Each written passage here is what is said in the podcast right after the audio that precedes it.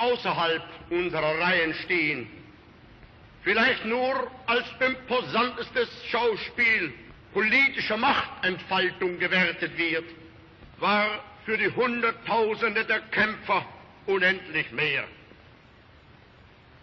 Das große persönliche und geistige Treffen der alten Streiter und Kampfgenossen. Und vielleicht hat mancher unter ihnen trotz der zwingenden Großartigkeit dieser Herrscher unserer Partei سلام. من آرش کلانتر هستم دکتر دارساز دانشگاه علوم پزشکی تهران. و این قسمت چهارم از فصل دوم پادکست پاددارو. در این قسمت از پاددارو می‌خوام براتون از یکی از فجیع ترین وقایع بشری حرف بزنم. عزیزانی که می‌خوان شنونده ما باشن می‌تونن ما رو در اپلیکیشن های اختصاصی پادکست مثل Castbox، Apple Podcast، Overcast، Google Podcast سرچ کنن و گوش بدن. برای همراهی بیشتر با ما هم می‌تونید پاددارو رو با spell P O D D A R O U از طریق اینستاگرام، توییتر و تلگرام دنبال کنید. اگر از مطالب منتشر شده در این پادکست خوشتون اومد، پاددارو به دوستاتونم معرفی کنید. اگر کنار دستتون کسی نشسته که رویه بیش از حد لطیفی داره یا مثلا کسی زیر دوازده ساله توصیه می‌کنم این قسمت رو گوش ندید weil wir die wertvollsten Elemente des Kampfes und des Opfersinns in der Nation mobilisierten, die zu allen Zeiten nicht die Mehrheit, sondern die جنگ جهانی دوم در بین قدرت‌های بزرگ دنیا یعنی اتحاد نظامی متفقین و متحدین از سال 1939 شروع شد و تا سال 1945 به طول انجامید. این جنگ با حدود 70 تا 85 میلیون نفر کشته یعنی چیزی حدود 3 درصد جمعیت اون موقع جهان مرگاورترین جنگ در طول تاریخ بشریت بود. ولی همه این افراد بر اثر جنگ جون خودشون از دست ندادن. دلایلی دیگه هم وجود داشت. دلایلی که احتمالا بعد از شنیدن این اپیزود شما هم تو دلتون میگید کاش همشون قربانی جنگ می‌شدن. I'm Lieutenant Senior Grade Jock H. Taylor, U.S. Navy, from Hollywood, California. Believe it or not, this is the first time I've ever been in the movies. I've been working overseas in occupied countries in the Balkans for 18 months. In October 44, I was the first Allied officer to drop into Austria. I was captured December 1st by the Gestapo, an extermination camp the worst in Germany, where we have been starving and, and beaten and killed. Uh, fortunately, my turn hadn't come. Uh, two American officers at least have been executed here. Here is the insignia of one, a U.S. naval officer, and here is his dog tag. Here is the Army officer. بعد از جنگ جهانی دوم متفقین دادگاهی رو در شهر نورنبرگ آلمان برگزار کردند که به دادگاه نورنبرگ مشهور شد. این دادگاه یه دادرسی نظامی برای رهبران آلمان نازی که در جنایت های جنگی نقش داشتن بود. دادگاه نورنبرگ رو جز بزرگترین دادرسی های تاریخ به شمار میارن که از 20 نوامبر 1945 تا 1 اکتبر 1946 به طول انجام و سرنوشت 24 جنایتکار بزرگ این دادگاه اکثرا خودکشی بود. از آدولف هیتلر گرفته تا هانریش مولر بلند پایه ترین مقام نازی که هنوز هم نمی‌دونن چجوری ناپدید شد. کی های اصلی این دادگاه شامل جنایت های جنگی، جنایت علیه بشریت و جنایت علیه انسانیت بود. حتی این دادگاه برای اولین بار در طول تاریخ جنایت نسل کشی رو به همراه داشت. مارتین بورمن، یوزف گوبلز، هانریش هیملر، راین هارت هیدریش، یوزف تروپفن، آدولف آیشمن از دیگر سرشناسانی بودند که توی دادگاه نورنبرگ به جنایاتشون رسیدگی شد. اگر از موضوعمون دور نمی شدیم می‌تونستیم روزها در مورد داستان تک تک این آدم ها صحبت کنیم. در 28 ژانویه 1946 نخستین بازمانده اردوگاه مرگ اعتراف عجیبی کرد. اردوگاه مرگ اردوگاه آلمان نازی بودند که در طول جنگ جهانی دوم با هدف کشتار سیستماتیک میلیون تن با گاز و کار شدید تحت گرسنگی ساخته شده بودند. این اردوگاه ها راه حل نهایی نازیا برای نسکشی یهودیا بودن. در مجموع هفت اردوگاه مرگ رو شناسایی کردند که اکثرشون در خاک آلمان بودن. در مجموع چیزی حدود چهار میلیون نفر در این اردوگاه قربانی شدن. چهار میلیون نفر میشه تقریبا اندازه جمعیت کشور کویت یا مثلا دو نیم برابر جمعیت بحرین یا حتی یک میلیون نفر بیشتر از جمعیت سه میلیونی کشور ارمنستان. حالا داستان این اردوگاه مرگ می‌دونین چیه؟ یه روزی هانریش هیملر یکی از فرماندهان ارشد حزب نازی در حال بازی در یه تیرباران جمعی بوده. بهش میگن سربازانی که این کشتارهای جمعی رو انجام میدن دچار آسیب روانی میشن، دیوونه میشن یا خودکشی می‌کنن. پس اومدن روش های متفاوتی رو برای مرگ آسون آزمایش کرد. اول از همه در اردوگاه بلزک هفتاد هزار نفر رو با سیلندرهای کربن مونوکسید از بین بردن. ولی خب به نظرشون روش گرونی بود. کربن مونوکسید همون گازه است که بر اثر سوخت ناقص بخاری ها جون بعضی از هموطنامون رو می‌گیره. حالا من نمی‌دونم چه جوری گرون در میومده. از اینجا به بعد اسامی زیادی وجود داره که شاید من تلفظ خیلی دقیقی به کار نبرم. پیشا پیش عضو می‌خوام. کرت گرستینگ در خاطراتش درباره اردوگاه مرگ بلزک زمانی که 45 قطار شامل 6700 یهودی اوریان به این اردوگاه رسیدن اینطور میگه. هنکولد به شدت تلاش می‌کند تا موتور را راه بیاندازد ولی نتیجه ای ندارد. کاپیتان ورس جلو میآید. می‌بینم که ترسیده است. چون من در این مصیبت حاضر هستم بله همه چیز را می‌بینم و صبر می‌کنم. کرونومتر من همه چیز را نشان می‌دهد. پنجاه دقیقه هفتاد دقیقه و موتور کار نمی‌کنه. مردم بیهوده داخل اتاق های گاز منتظرن. تو رو خدا ببین چه جور روایت شده داستان. بیهوده منتظر موندن. معنیش اینه که اگه موتور کار می‌کرد و میمردن بیهوده نبود. پروفسور فننستیل به پنجره روی در چوبی زل زده بود و در حالی که صدای گریه مردم را میشنود می‌گوید گویی داخل یک کنیسن. کاپیتان ورس با خشم دوازده سیزده بار به صورت کمک اوکراینیش هنکالت سیلی می‌زند. بعد از دو ساعت و 49 دقیقه موتور به کار میافتد. تا آن لحظه مردمی که در آن چهار اتاقک محبوس بودند هنوز زنده بودند. 25 دقیقه دیگر میگذرد. خیلی ها تا الان مردند. این را می‌توان از میان پنجره کوچک دید. چون یک لامپ هر چند وقت یک بار چند دقیقه داخل اتاقک را روشن می کند. بعد از 28 دقیقه فقط چند نفر هنوز زندند. و بالاخره بعد از 32 دقیقه همه مردن. بعد دندان پزشکان دندانهای طلا را از جنازه ها خارج می کنند. در میان آنها کاپیتان ورس ایستاده است. یک قوطی بزرگ از دندانها را نشانم می دهد و می‌گوید ببین سنگینی طلا را برای همین دیروز و روز قبلش است. باورت نمی شود هر روز چه چیزهایی پیدا می کنیم. دلار، الماس، طلا خودت بیشتر خواهید.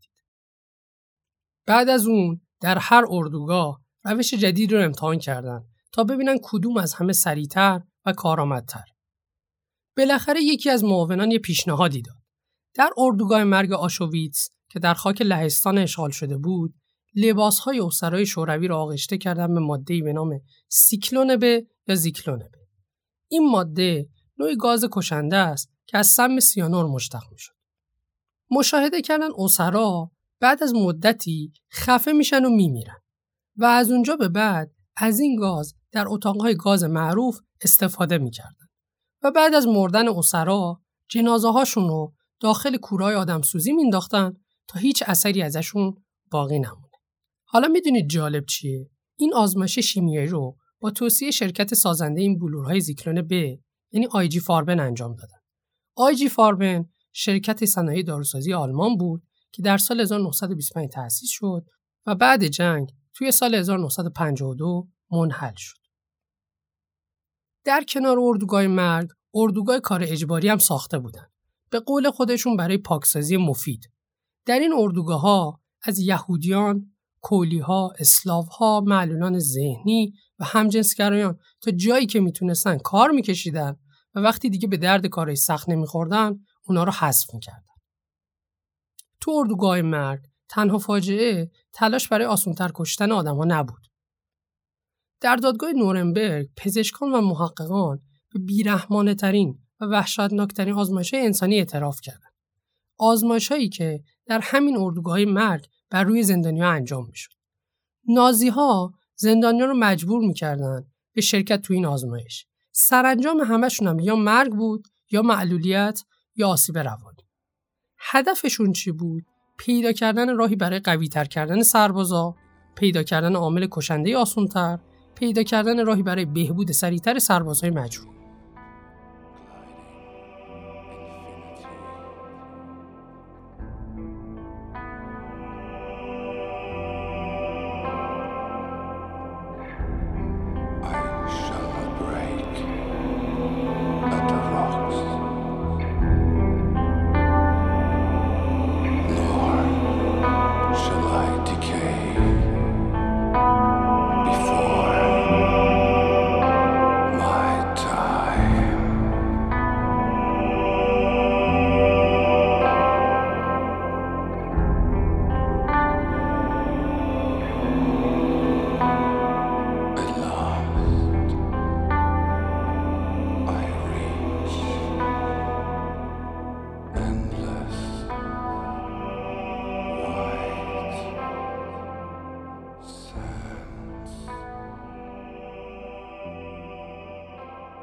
در بین سالهای 1943 تا 45 آزمایشاتی در کمپ‌های زندانی ناتسویلر و ساشنهاوزن انجام شد که در اون عوامل و اثرات همهگیری بیماری زردی مورد بررسی قرار گرفت. عامل این بیماری به قربانیان تزریق می‌شد سپس شرایط اونا در طول دوران طولانی رنج ناشی از بیماری مورد مطالعه قرار می‌گرفت. زردی که با نام هپاتیت نوع A نیز شناخته میشه هنوز تو بسیاری از نقاط جهان شایع. آلودگی به عامل بیماری هپاتیت A می‌تونه به درد شکمی، تب، دلپیچه و اسهال شدید منتهی بشه. اکثریت قربانیان این آزمایش ها در دو کمپ مذکور لهستانی بودن و بسیاری از اونها در نتیجه این آزمایش ها جون خودشون از دست دادن در حالی که دیگران دردهای طاقت فرسا رو تحمل کرده اما زنده مونده بودن تنها یک مورد اتهام در مورد این آزمایشات تو دادگاه نورنبرگ به محکومیت منجر شد دکتر کارل برانت رئیس برنامه بیهوشی نازی ها به خاطر انجام این آزمایش ها محکوم شد. دو قلوی همسان برای نازی ها خیلی با ارزش بودن. اونا رو همزمان میکشتن و انداماشون رو میفرستادن به مراکز تحقیقاتی برای بررسی بیشتر. حدود 1500 نفر تو این آزمایش ها حضور داشتن که تنها 200 نفرشون جون سالم به در بردن.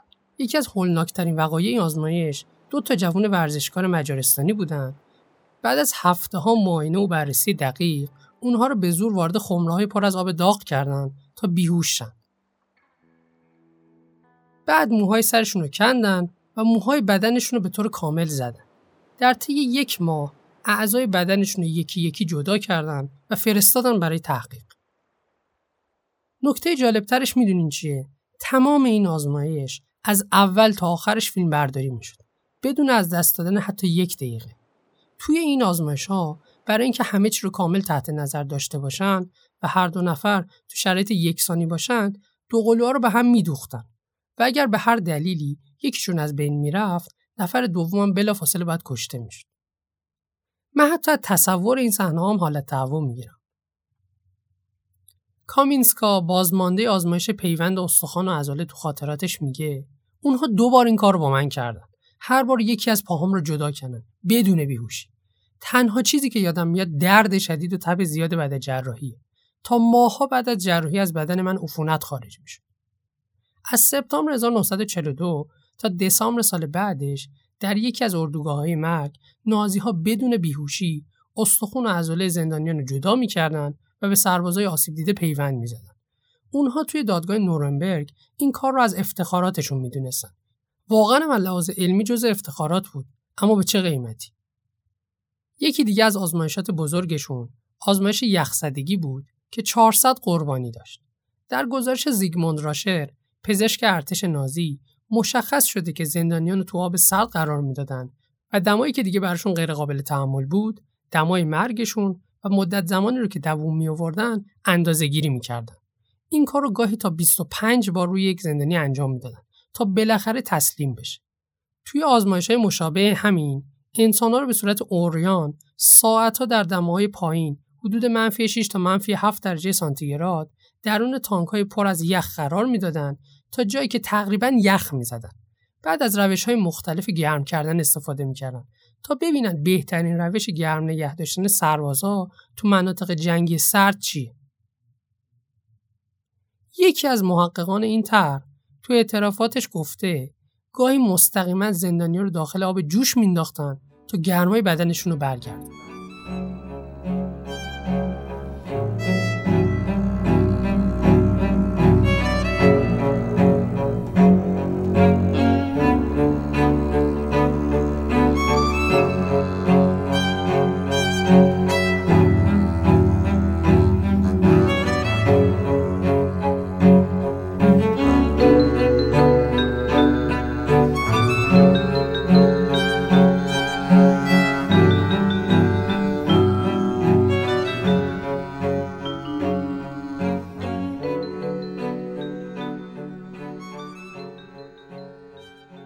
فوریه 1942 تو یکی از اردوگاه مرگ 1200 نفر رو مبتلا به مالاریا کردن و درمانهای مختلف رو روشون امتحان کردن تا ببینن اثر کدوم درمان بهتره. نیمی از افراد این اردوگاه به همین دلیل قربانی شدن. یکی از معروفترین مطالعات نازی ها بررسی اثر داروهای آنتیبیوتیک سولفونامیدا بود.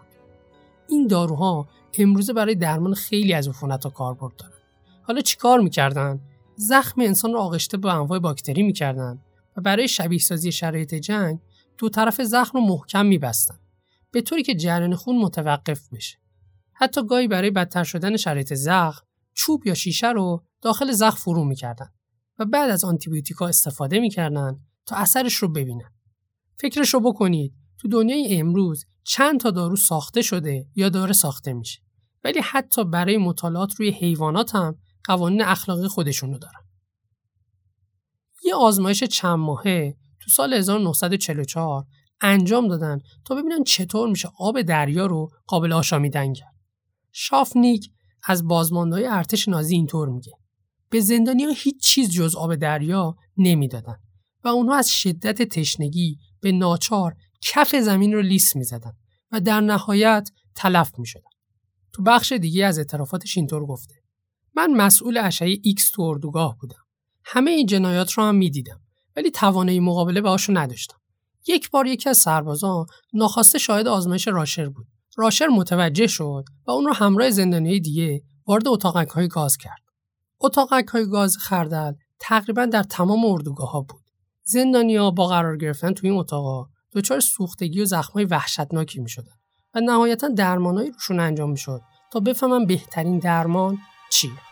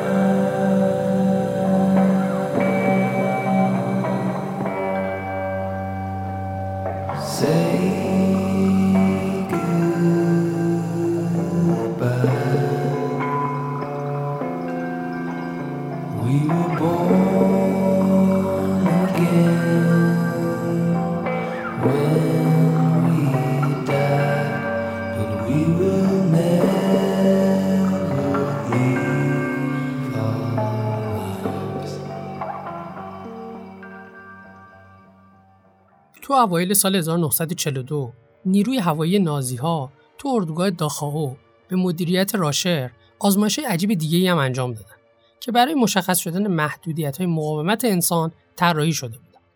نتیجه این آزمایشات قرار بود مورد استفاده نیروی هوایی آلمان یا همون لوفتوافه قرار بگیره که از طریق بررسی اثرات شرایط اتمسفری ارتفاع بسیار بالا بر روی انسان صورت گرفت. قربانیان داخل اتاق قرار گرفته و بعدش پزشکای نازی به طور مداوم ارتفاع شبیه سازی شده رو در اون افزایش می‌دادن. شرایط درون این اتاقها مشابه شرایطی بود که سربازا هنگام سقوط از ارتفاع 68 هزار پایی تجربه می‌کردن و این آزمایش برای انسان بسیار خطرناک بود. تقریبا تمام قربانیان اتاق ارتفاع بالا در نتیجه جراحات ناشی از قرار گرفتن در معرض فشار اتمسفری شدید جون خودشون از دست دادن. بخشی از نامه راشر به هنریش هیملر در 5 آوریل به این صورت مرد 37 ساله ای چهار دقیقه پس از کاهش اکسیژن شروع به تکان دادن سرش کرد. یه دقیقه بعد دچار گرفتگی عضلات شد و بعدش هم بیهوش شد و فقط سه بار در دقیقه نفس می‌کشید تا اینکه سی دقیقه پس از کمبود اکسیژن تنفسش متوقف شد. سپس قربانی کبود شد و از دهانش کف خارج شد. کالبد چکافی هم یک ساعت بعد انجام شد. هیملر در پاسخ به این نامه 13 آوریل به راشر دستور داد تا این آزمایش رو روی زندانی محکوم به اعدام انجام بده و اگر زنده موندن اونها رو برای کار اجباری مادام العمر به اردوگاه کار اجباری بفرسته. اینم بهتون بگم که راشر با تلاش برای جلب رضایت هیملر از طریق نشان دادن اینکه با افزایش سن باروری زنان می‌تونه رشد جمعیت رو تسریع کنه این واقعیت رو تبلیغ کرد که همسرش کارولین حتی پس از رسیدن به سن یاسگی سه فرزند به دنیا آورده. و هیملر از عکسای خانواده راشر به عنوان تبلیغ استفاده کرد. کارولین طی چهارمین بارداری خودش هنگام تلاش برای روبودن نوزاد دستگیر شد. بعدا تحقیقات نشون داد که سه فرزند دیگش هم یا خریداری شده بودن یا روبوده هیملر احساس خیانت کرد و راشر رو تو آوریل 1944 دستگیر کرد. بعدها هم با دستور مستقیم هیملر اون کشته شد. یه آزمایش پیچیده دیگه پیدا کردن راهی برای جلوگیری از خونریزی بود. پیچیده از این نظر که اگر هر یک از این آزمایش جواب می‌داد مسیر علم و تمدن بشری به کل عوض می‌شد. یه دارو داشتن از چغندر به دست آورده بودن به اسم پلیگال. اونو می‌دادن به زندانیا بعد به گردن یا قفسه سینهشون شلیک می‌کردن. یا بدون بیهوشی بخشی از بدنشون رو قطع می‌کردن. فقط واسه این که ببینن خونشون بند میاد یا نه تا برای سربازاشون هم توی میدون جنگ از همون استفاده کنن. اتفاقا راشر از این ماده مقاله هم نوشت بدون اینکه ذره اشاره کنه چه اتفاقی افتاده. با توجه به دروغایی که گفته بود میشه حد زد که این مقاله هم اطلاعات درستی نداشته باشه. اما یکی از پرجمعیت ترین آزمایش ها توسط کار کلابرگ انجام شد. کلابرگ به دنبال یه روش بصرفه برای عقیم سازی بود. گروه مورد علاقش هم خانمای 20 تا 40 ساله بودن که قبلا یک بار زایمان انجام داده بودن. از اشعه X یا داروی تزریقی استفاده می‌کردن تا راه موثرتر رو پیدا کنن. تعدادی از زنها دچار سوختگی ناشی از اشعه X می شدن و اونهایی که مقاومت می‌کردن هم تو اتاقک های گاز خفه می‌کردن. ویلیام سیدلمن استاد دانشگاه تورنتو در گزارشی گفته یکی از پزشکان نازی به نام هرمان استیو به زنان تاریخ مرگشون رو می‌گفته تا اثر پریشانی و آسیب روانی رو بر باروری و قاعدگی اونا بررسی کنه. حتی به بعضی از اونا تجاوز می‌کردن تا بتونن مسیر اسپرم رو تو دستگاه تولید مثلی زنان بررسی کنن.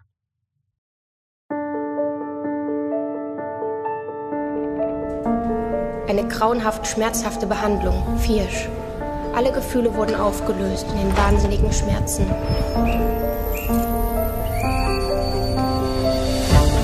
Karl Klauberg ist äh, jemand, der als Fortpflanzungsforscher durchaus äh, Medizingeschichte geschrieben hat. I think that my mother was a very courageous woman who made her own rules. Die werd doodgeschoten. Schreckliche Schmerzen. Drei Tage und Nächte. Ähm, um den Preis einfach zum Verbrecher zu werden. Mein Mann sagte zu mir, ich sehe dich nie wieder. Und ich habe gesagt, äh, halt den Kopf hoch, gib nicht nach. Und er macht so. Nein. Wie ich صدایی که شنیدید از یک مستند درباره فاجعه آزمایشات X-ray روی اسرا برای عقیم سازی اونا بود. حالا این عقیم سازی رو چرا انجام می‌دادن؟ چون همه انسان ها رو که نمی‌تونستن بکشن. به هر حال ممکن بود یه عده زنده بمونن. ولی می‌تونستن همه رو عقیم کنن.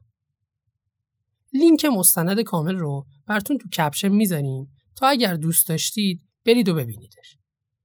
آزمایش هایی که براتون گفتم تنها بخشی از آزمایش های نازی ها بر روی انسان های بیپناه بوده و البته بخش قابل پخشش. در مستندات هانریش هیملر این عبارت دائم تکرار شده. این تحقیقات با اهداف کاربردی توسط ما انجام می شود و من شخصا مسئولیت تأمین افراد جنایتکار که تنها لایق مرگ در اردوگاه مرگ هستند را برای این تحقیقات بر عهده می‌گیرم. منظورش همون زنها و کودکان بیگناهه البته از نظر اونها به خاطر مذهب و ملیتشون لایق مرگ بودن بسیاری از افراد در نتیجه آزمایشات انجام شده توسط نازی جون خودشون از دست دادن بقیه هم در نهایت برای بررسی پس از آزمایش به قتل رسیدن بازماندگان هم یا دچار نقص شدن یا اختلالات ذهنی و روانی غیرقابل جبران Nazi scientists, some of them tied to war crimes, including horrific concentration camp experiments, brought to the U.S. in a secret program to advance American security interests during the Cold War. It sounds like the plot of a film drama, but it actually happened and on a large scale. The story is told in the new book, Operation Paperclip. Author and journalist Annie Jacobson joins us now. Welcome to you. Thank you. So, these were top scientists in the German war effort sought out by the U.S. military in, as the war was coming to an end. That's right. These were Hitler's top weapons makers, and Operation Paperclip became a classified military program to bring them to the United States. It also had a public face, so there was on the one hand the truth about the program kept secret. همزمان با پایان جنگ جهانی و برگزاری دادگاه نورنبرگ واقعی اتفاق افتاد به نام آپریشن پیپرکلیپ.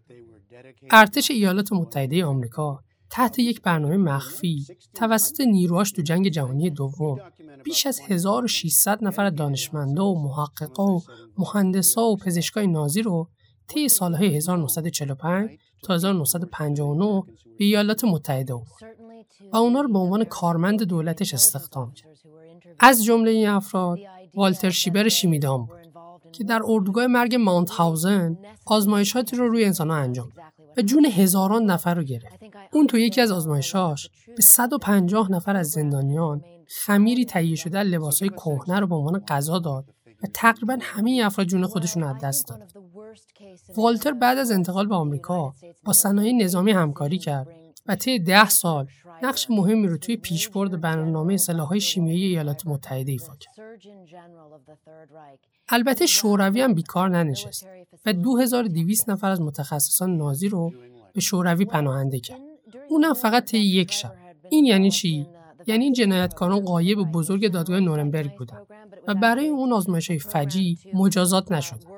این یعنی قدرت های اون زمان همچین تفاوتی هم با هم نداشتن.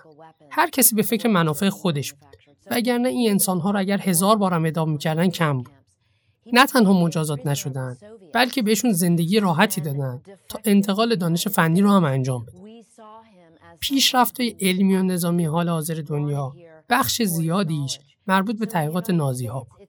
بعد از پایان جنگ جهانی کشورهای پیروز با در خدمت گرفتن نیروهای آلمانی در ازای نجات جون اونا از مرگ حتمی تونستن تکنولوژی پیشرفته نازی ها رو به کشور خودشون منتقل کنن.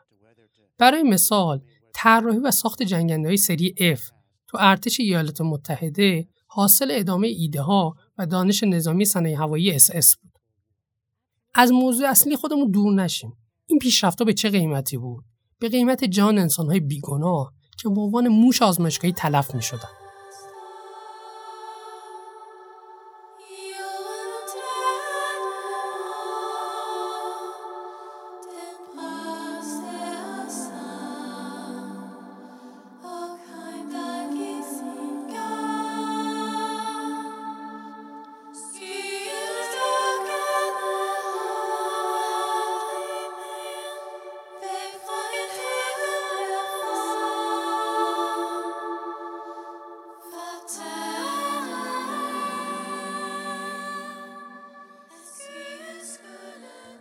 اگه یادتون باشه توی اپیزود سوم از فصل اول براتون کامل توضیح دادیم که صفر تا صد ساخت یک دارو یا واکسن جدید چجوریه و مطالعات پیش بالینی و بالینی این پروژه باید چجوری باشه. شاید الان براتون ملموستر باشه که چرا انقدر سختگیری صورت می‌گیره. هدف از پیشرفت علم زندگی بهتر با کیفیتتر برای بشره. این هدف نباید یه وقت با نابودی زندگی همراه باشه. یه دادگاه کوچیک تو سال 1947 یعنی دو سال بعد از پایان جنگ جهانی دوم در ایالات متحده آمریکا تحت عنوان دادگاه پزشکان برگزار شد. تو این دادگاه پزشکا گفتن که مگه برای مطالعات انسانی قانونی وجود داره اگه نداره که پس ما به دنیا خیلی لطفم کردیم این تلنگر خیلی دیر و با هزینه گذاف زده شد اما بالاخره همه متوجه شدن که تحقیقات علمی باید یه سری اصول، اخلاق و قانون داشته باشه. هرچند شاید این قوانین در بعضی جا محدود کننده باشه، اما ضروری و واجبه. بعد از این دادگاه، دکتر الکساندر و دکتر کنوی یه تفاهم نامه ایجاد کردن به نام کد نورنبرگ. این آینامه اصول اولیه اخلاقی رو در امور پزشکی مشخص می‌کنه و شامل ده تا بنده. یک ضروری و اساسی بودن رضایت و داوطلب بودن فرد مورد آزمایش یعنی به زور کسی رو روش نمیشه آزمایش کرد. دو لزوم سودمندی مطالعه و پرهیز از روش های ذاتی تصادفی یا نالازم. مثلا مطالعه برای سلاح کشتار جمعی نباید باشه. یه چیزی باشه پس فردا که جواب داد دعا به جون پدر و مادر محقق کنه. 3. متکی بودن بر مبانی علمی و تجربیات قبلی. 4. پرهیز از هر گونه آزار و اذیت جسمی و روانی غیر ضرور. 5. نداشتن خطر مرگ یا معلولیت. 6. خطرپذیری متناسب با نتیجه. 7. فراهم آوردن زمینه های لازم برای محافظت از افراد مورد مطالعه. 8. لزوم صلاحیت علمی پژوهشگران و داشتن مهارت لازم. 9. آزاد گذاشتن افراد برای خروج از مطالعه و ده آمادگی برای پایان دادن به مطالعه در هر زمان که نیاز باشه. قوانین نورنبرگ تا امروز مهمترین بخش انجام مطالعات پزشکی و بدون تایید اون هیچ مطالعه ممکن نیست. اگر حافظتون یاری کنه در سال قبل میلادی همزمان با سرعت گرفتن کارآزمایی بالینی واکسن مختلف کرونا صحبت از این شد که قراره بخشی از جامعه هدف واکسن اسپوتنیک روسی و سینوفارم و سینووک چینی ایرانی ها باشن. و در فضای مجازی کلی داستان درست شد که ایرانی ها موش آزمایشگاهی کشورهای دیگه دارن میشن. همین جو و خواسته عمومی باعث شد وزارت بهداشت این قضیه رو کلا تکذیب کنه. و اعلام کنه تو هیچ مطالعه بالینی شرکت نخواهد کرد. کشور امارات متحده عربی و بسیاری از کشورهای منطقه با بررسی علمی قضیه و به دور از سیاسی کاری در مطالعات شرکت های چینی و روسی و انگلیسی شرکت کردند و ریسک خطرات اونو به جون خریدن و همین عامل باعث شد که امارات متحده عربی الان بیشترین درصد واکسیناسیون کرونا رو تو دنیا داشته باشه و بعد از اون اسرائیل قرار داره که اون هم تو مطالعات بالینی واکسن فایزر آمریکا شرکت کرد. حالا همون عده که می‌گفتن چرا ما می‌خوایم موش آزمایشگاهی کشورهای دیگه بشیم میگن چرا ما سرعت واکسیناسیونمون کنده. خب معلومه که شرکت ها با کشورهایی که در مطالعاتشون شرکت کردن روابط بهتری دارن و زودتر به اونا واکسن میفروشن. و این شد که در دنیای امروز همه مطالعات حوزه علوم پزشکی تا قبل از گرفتن کد اخلاقی مجاز به شروع کار نیستن.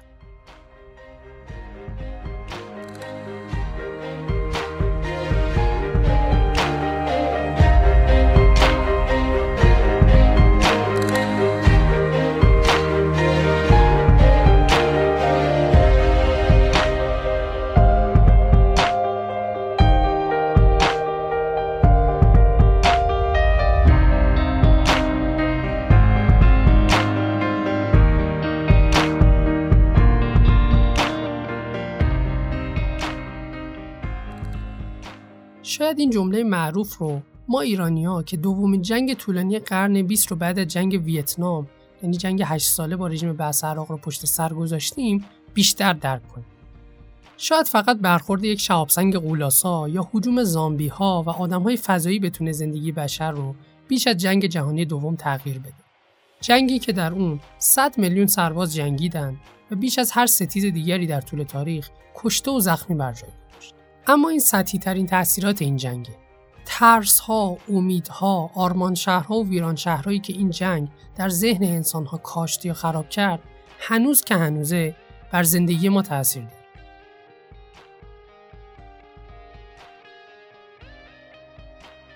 نویسنده این قسمت محیا رضایی و تدوین از امیررضا نصرتی. ما می‌خوایم سالم باشید.